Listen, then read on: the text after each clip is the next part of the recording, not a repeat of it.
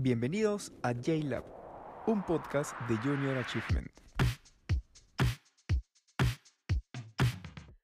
Buenos días, buenas tardes o buenas noches a la hora que nos vayan a estar escuchando. Muchísimas gracias por estar en un nuevo episodio de JLab, un podcast de Junior Achievement. Y hoy, obvio, hoy vamos a tener a un trome, a un trome, Juan. Te lo comento así de frente. Pues para dar otro, así... Otro trome. Otro, otro trome. Siempre, otro siempre trome. traemos tromes. Definitivamente, claro. Pero Mira, este te es un comento. verdadero pata, pata, pata. Este sí es un pata, pata. Así es, así es un gran amigo también de Junior Achievement.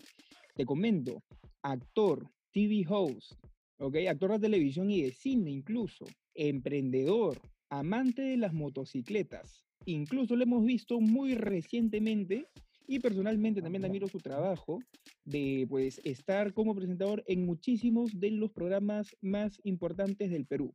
Sin más ni menos, Juan, quiero presentarte pues a nuestro querido invitado, Oscar López Arias. Bienvenido, Oscar. Bienvenido, Wow. bienvenido. Qué lindo, ¿cómo están? Buenas, buenas. Hola, hola, ¿qué tal? Gracias por la invitación. Y qué presentación, ¿eh? Qué presentación. Bonito, gracias. Al contrario. Oscar, muchísimas gracias a ti. No es para menos, no es para menos. Este, tenemos un tremendo invitado hoy día, o hemos venido acostumbrando a, a nuestros oyentes, ¿no? Invitado tras invitado, uno mejor que otro. Y nada, Oscar, agradecido por que estés en esta oportunidad con nosotros. Gracias, Juan. Gracias, José Carlos. Ahora que estaba escuchando la presentación, me quedé como pensando en una de las, de las frases o reseñas que estaban ahí. Decías, ¿no? Este, bueno, actor, etcétera, y mencionando las cosas. Y decías, amante. Y dije, ¿qué cosa? Amante de las motocicletas. Ah, ya, de las Había que especificar, había que especificar. Ahí me quedé un ratito en pausa esperando el, el- el remate, porque es lo único que me permite entender de amante de motocicletas. Como debe ser, así es. Y quedó bien grabado. Excelente. Oscar, mira, quiero hacerte una pregunta así súper puntual para abrir la entrevista. ¿Qué es Aguante Periferia? Buena pregunta, empezamos bien. Mire, Aguante Periferia es una iniciativa que ha tenido una asociación para ayudar a, la, a, a- a mucha gente, a muchas familias que están ahorita en una situación eh, delicada, ¿no? Eh, a mí me invitaron a participar de Aguante Periferia como persona pública, si quieren, ¿no? Pero uno de mis eh, grandes amigos está también como promotor de este, de este festival, que es Andrés Salas. Y es un festival benéfico, ¿no? Eh, acá lo que se va a recaudar en, esta, en este evento eh, va a ayudar a más de 100 familias que han sido empadronadas en el asentamiento humano Nuevo Amanecer del Paraíso en San Juan del Urigancho. Son más de 100, 120 familias que están, eh, como dije hace un momento, en, en situación delicada. Y muchas organizaciones eh, sin fines de lucro, muchos artistas, muchos personajes se han unido para este festival que va a ser de tres días seguidos. Y entonces es como llegar a una gran feria a través de las redes, a través de las plataformas digitales, donde vas a tener conciertos, conversatorios, este, juegos, etcétera. Y la gente puede participar y apoyar a través de estas famosas aplicaciones como son el, el Yape o el Plin, que ahora se está utilizando tanto.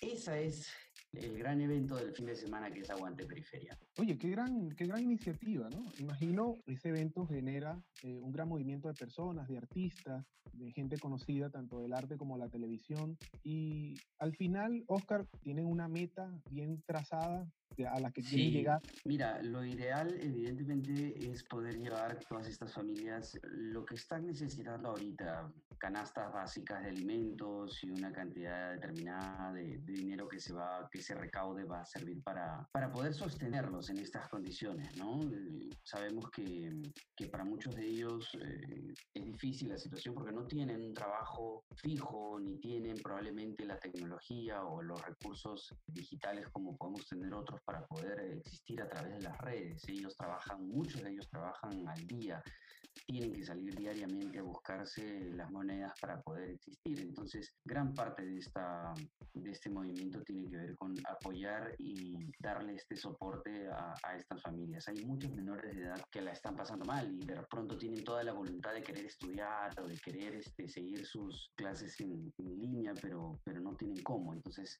se está buscando la forma de, de alcanzarles y facilitarles estas posibilidades. ¿no?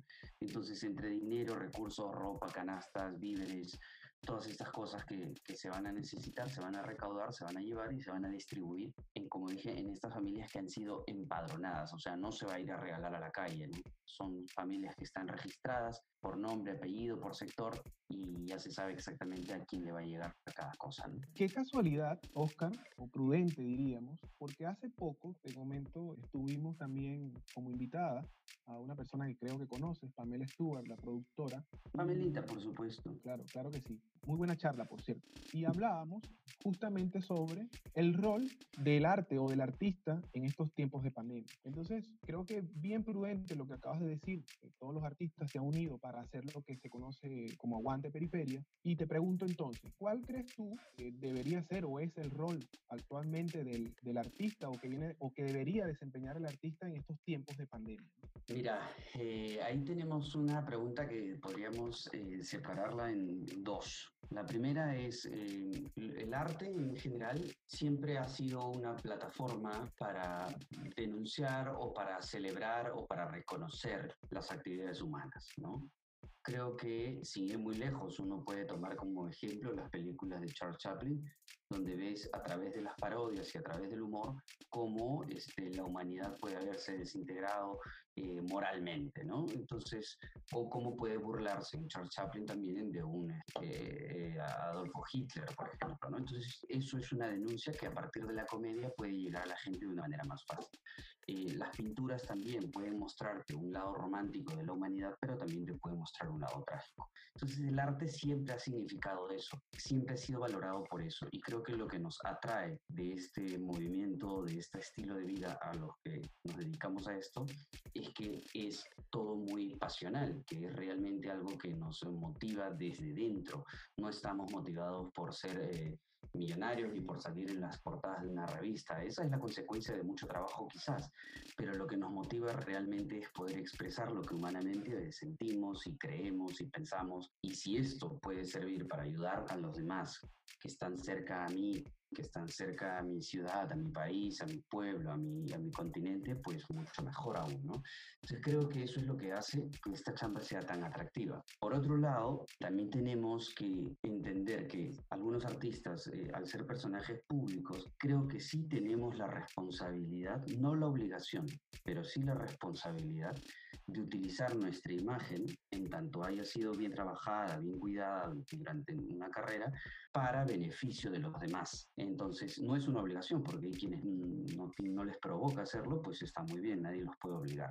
Pero sí creo que es una, una responsabilidad poder utilizar esto para beneficiar a quienes más lo necesitan. Así como hay artistas que también no tienen todas las oportunidades, hay artistas que de pronto eh, también podrían estar pasando por un mal momento. Ser artista no los, este, no los aleja de una realidad que puede ser cruda también. Entonces creo que eso es lo que yo creo que debe primar en, en, este, en este trabajo, ¿no? Saber que eh, no solamente se vive de aplausos, hay que trabajar mucho, no solamente es una cuestión de talento, hay que trabajar mucho, no es solamente una cuestión de tener contactos, hay que trabajar mucho. Esto es lo que yo aprendí desde siempre. Claro, justo me has hecho recordar, Oscar, lo que conversamos también con Pamela, ¿no? Que llegábamos a esta analogía o llegamos a esta analogía de que pues el arte de alguna manera es inherente al humano, así como también el artista lo es a la sociedad, ¿no? Justo estos momentos difíciles de ahora, incluso los de los que la historia nos ha podido enseñar, nos ha dado pues como resultado grandes movimientos artísticos, ¿no? Y como lo dices, pues también todo esto en base al, a un trabajo fuerte y, y, constante, sobre todo, ¿no? Y siguiendo también, Oscar, un poco por ese, por ese lado del, del, amplio trabajo, ¿no? Nosotros, pues, Oscar, obvio, te conocemos por tu larga vida, pues, como actor de teatro, de novelas, como mencioné, en el cine, como TV host también, ¿no? Pero ¿hay alguna faceta, Oscar, que no sea muy conocida, que no hayas dado a conocer mucho de repente, que te gustaría contarnos hoy? De repente, esa pasión por, la, por, la, por el motociclismo, tal vez. Ojo, dije pasión ahora. Pucha, miren, yo creo que si hay algo que nunca, a lo que nunca le he eh, tenido miedo, es a, a ser claro, directo y hablar en castellano, como siempre digo, ¿no? No tengo mucho que esconder. Quizás lo único que expongo poco es justamente esos espacios donde no accede mucha gente. O sea, yo cuando viajo en moto hago viajes a veces largos, a veces en grupo, pero tengo muchos viajes que hago solo. Y cuando hago eso, realmente para mí es como una terapia agarro mi moto, lleno las maletas con mi carpa, mi ukelele, con mis accesorios de campamento, mi cocina a gas, mis ollas, algunos alimentos, qué sé yo, y otros los voy comprando en el camino. Y me instalo en cualquier lugar, en algún cerro, en algún campo, tal vez en, selva, en la selva también, y quizás me pase ahí unos dos o tres días, quizás más, depende de, de a dónde vaya y son los espacios que más disfruto, publico menos y que más me sirven porque son como terapéuticos, ¿no? Trato de, tomar mucho, mucho aire solo. Eh, siempre he buscado los espacios eh, solos. De hecho, también en mi casa se practica mucho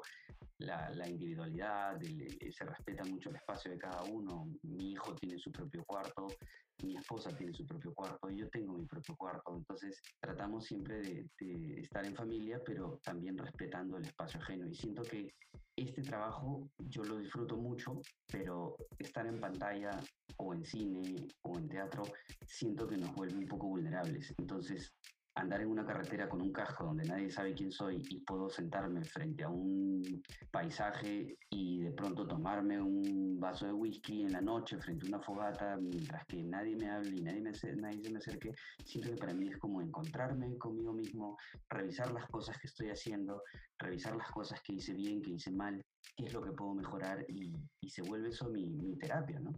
Eh, hay gente que me dice que, oye, pero estás loco, ¿cómo vas a viajar solo? Y si te pasa algo, bueno, el día que me pase algo lo sabrán. Mientras no me pase nada, yo seguiré haciendo lo que siento que necesito hacer. Entonces creo que eso probablemente sea, sea una de las actividades que, pocas veces este, he comentado o que poco he publicado justamente para, porque lo disfruto mucho. ¿no? Y ahora último me han estado preguntando mucho sobre gente muy joven, ¿no? Que me pregunta tips para viajar. Entonces me estoy animando de pronto a, a generar un espacio para enseñarle a los chicos más jóvenes cómo tener la seguridad del caso cuando tengan que viajar, cuando tengan que hacer alguna, alguna de estas aventuras solos también, ¿no? O acompañados. Yo creo que eso podría ser. Saben que moteo, saben que viajo con mis amigos, pero creo que no saben necesariamente que, que me voy solo este, a algún lugar lejano, ¿no? De todos los, los tips que nos acaba de dar este, Oscar, no sé qué opinas, José Carlos, pero yo me quedo con el del cuarto solo. Voy a tener que aplicar esa porque yo necesito un cuarto para mí solo.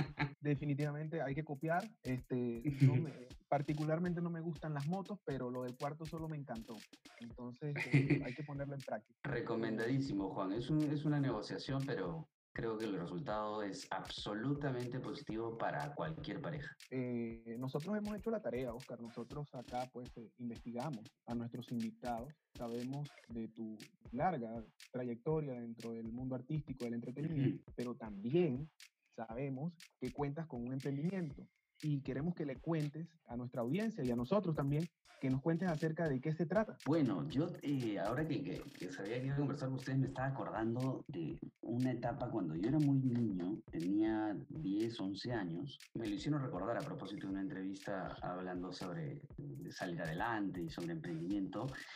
Y me acordé de esto, decía, yo tuve un emprendimiento cuando empecé a salir a la calle como a los 10, 11 años. No diría ilegal, porque no, no había nada trucho ahí en mi, primer negocio callejero, pero sí puedo decir que era eh, no autorizado, muy independiente. Lo que pasa es que yo hacía, yo compraba y vendía y canjeaba figuras para llenar un álbum que en su momento se hizo muy famoso. En, hacia finales de los 80s, 89 más o menos, había un álbum que sacó una tienda que ya no existe que se llama Monterrey. Esta tienda era un supermercado, eh, te daba una cantidad de figuritas por la cantidad de compras que hacías eh, o hacían las familias. Habían familias que coleccionaban el álbum, entonces iban con su ticket y canjeaban sus figuritas. Habían otras personas que no tenían ni idea de lo que significaba. Entonces yo me paraba en la puerta de Monterrey, era muy niñito, y les decía pues este, a los compradores, señor, me regala su ticket, señora, me regala su ticket, señor, me regala su ticket. Entonces las personas me decían, pero ¿para qué? Es que con el ticket y sus compras, de acuerdo a las compras que había hecho, me regalarían unas figuritas para llenar mi álbum. Entonces había gente muy amable que me regalaba el, el ticket y yo con el ticket canjeaba mis figuritas porque quería llenar ese álbum que era de los Looney Tunes. Al final, cuando tú llenabas un álbum, podías entrar con ese cupón a un sorteo de una moto. Logré llenar mi álbum, pero junté una cantidad alucinante de figuritas que eran por supuesto las repetidas, etcétera, y entonces me metí en un negocio, por eso decía que eran autorizados, porque en la puerta del supermercado nos parábamos como cambistas de dólares, así, varios chiquillos y gente adulta, incluso los mismos cambistas de ahí de mi barrio, hacían lo mismo porque se dieron cuenta que era un gran negocio. Compraban y vendían figuritas para que la gente pueda llenar su álbum y todos puedan entrar al sorteo y comencé a ganar plata este, vendiendo figuritas y no me había dado cuenta del potencial que tenía ese negocio y entonces comencé a abrir mi mercado, comencé a buscar, llamé a una tía, le dije, tía, ¿cómo está la tienda de Monterrey de Chacaría? No, no hay mucha gente. Entonces me fui a la tienda de Chacaría, me paré en la puerta y hacía lo mismo, me regala su ticket, me regala su ticket, me regala su ticket y comencé a sacar más figuritas y comencé a pasar de tienda en tienda todo el tiempo para no centrarme en un solo lugar y vendía y compraba y vendía y compraba. Y créeme que fue la primera vez que yo vi un negocio, vi plata y dije, mira, puede ser más grande. Y así fue como una cosa me llevó a la otra y pude pues desde ayudar en mi casa hasta comprarme pues estas cosas que a veces uno, uno necesita de chiquillo y que en mi casa por carencias y por problemas económicos no me podían comprar. Incluso yo me volví un, un aportante en la casa. Muchos años después viene esta propuesta que me hace mi sobrino con un negocio de agua, ¿no? Mis sobrinos, que tampoco se habían quedado quietos nunca, siempre han sido muy este, emprendedores, siempre han sido creativos y muy inquietos, empezaron a, a ver un negocio, comenzamos a diseñarlo y resultó en una marca de agua que ahora está en el mercado que se llama Essence. Es una etiqueta fucsia que nació como un proyecto de mi sobrino cuando estudiaba marketing y comenzamos a darle vueltas al asunto y aterrizó. Finalmente eso que se convirtió en un negocio de cochera terminó teniendo su propia planta, su propia embotelladora y sus propios distribuidores. Entonces la cosa comenzó a crecer de manera este, bonita, ordenada, ¿no? Siempre hubo algún, algún inconveniente por ahí, a veces pasa, pero de todo eso pudimos salir y ahora en esta, en esta crisis pues tuvimos que hacer una pausa al principio. Y bueno, eso es, eso es uno de los, de los emprendimientos que, que, más, este, más nos pone contentos a nosotros como, como familia. ¿no?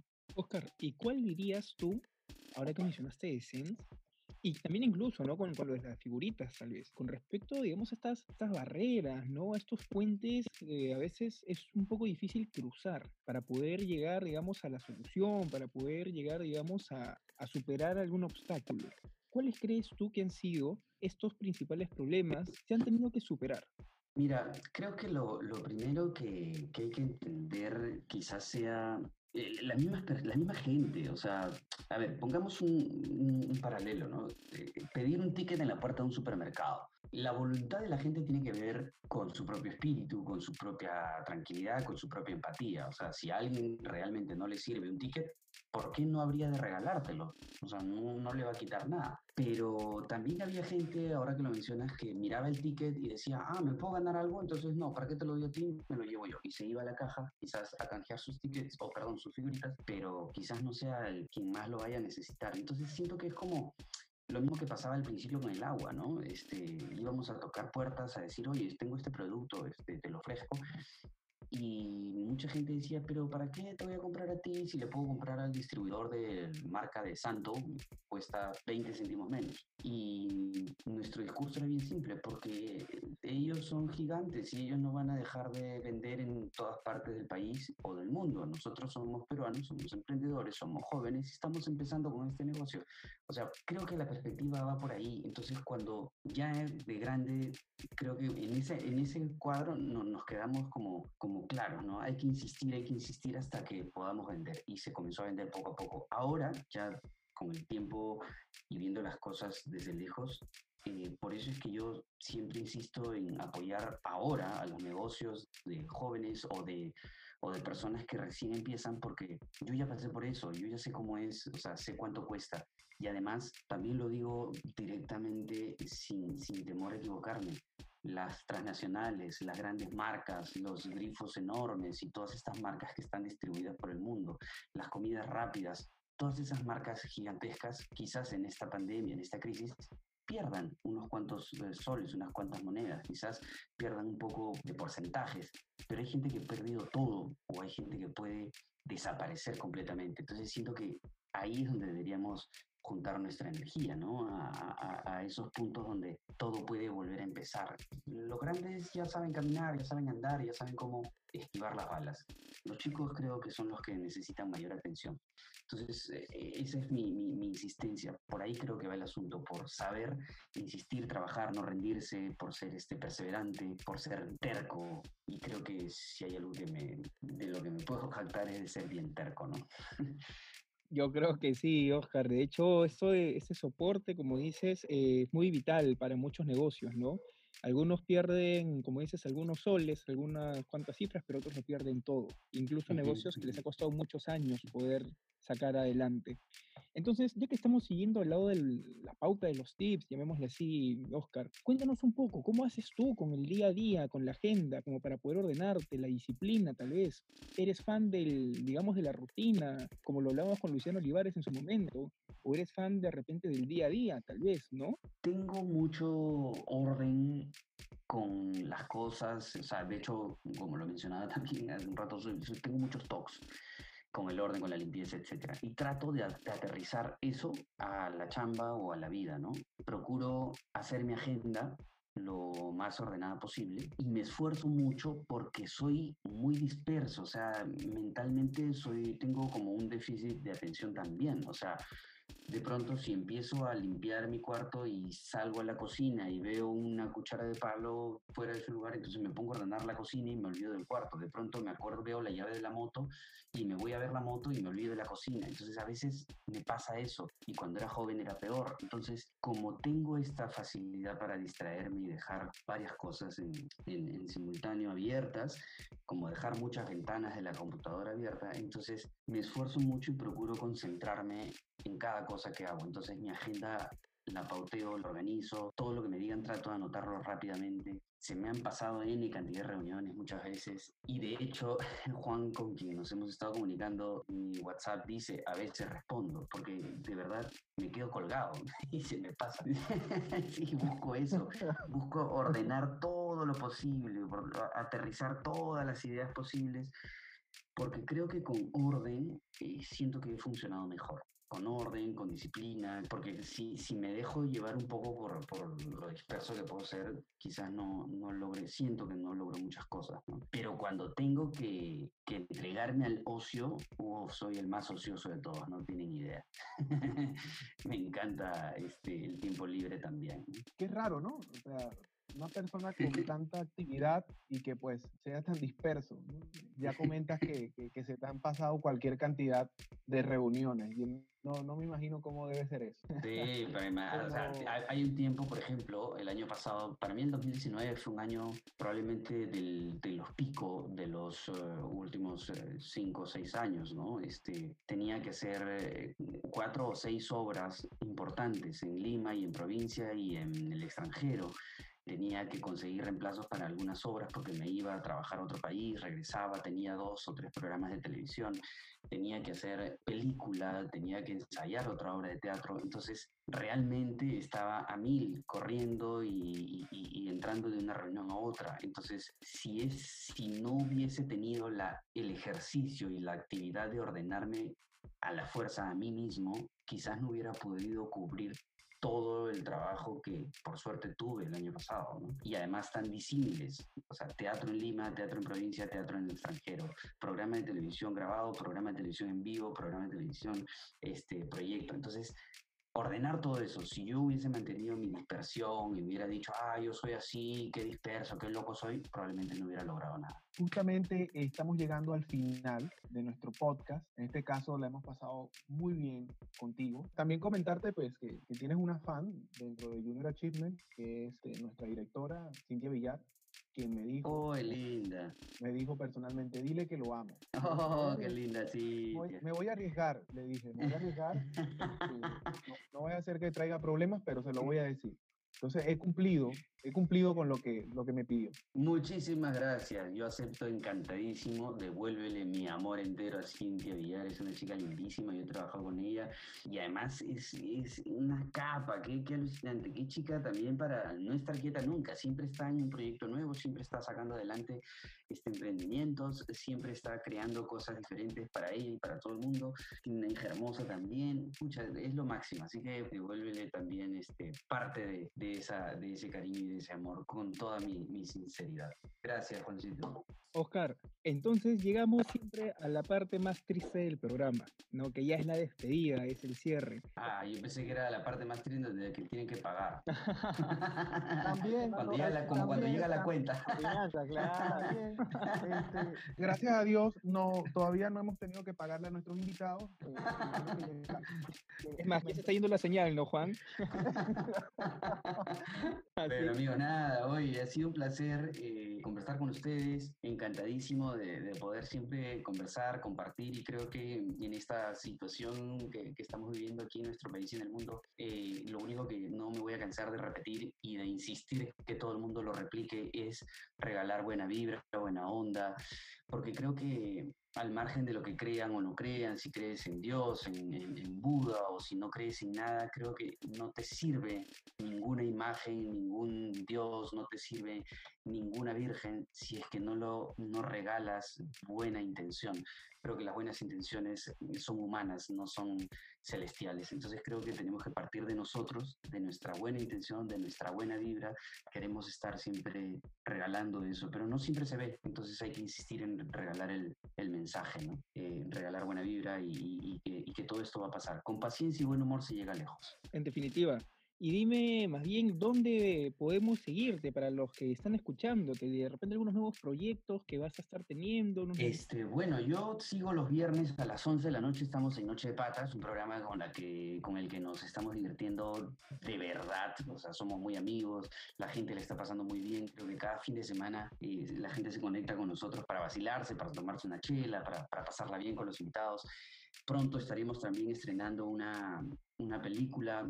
Ahora todavía no se puede definir porque no sabemos si va a ser en autocine, no sabemos si va a ser en línea, no todavía, todavía no sabemos cómo va a ser, pero Cosas de Amigos es una película que hicimos el año pasado bajo la dirección de Giovanni Sixia, con Bruno Ascenso, con Rodrigo Sánchez Paltiño, Isela Ponce León, Emilia Drago, este, Nacho de Marco. Entonces es un proyecto muy bonito y, este, y bueno, y en el teatro todavía tenemos que esperar, tenemos que esperar a ver qué pasa, ¿no?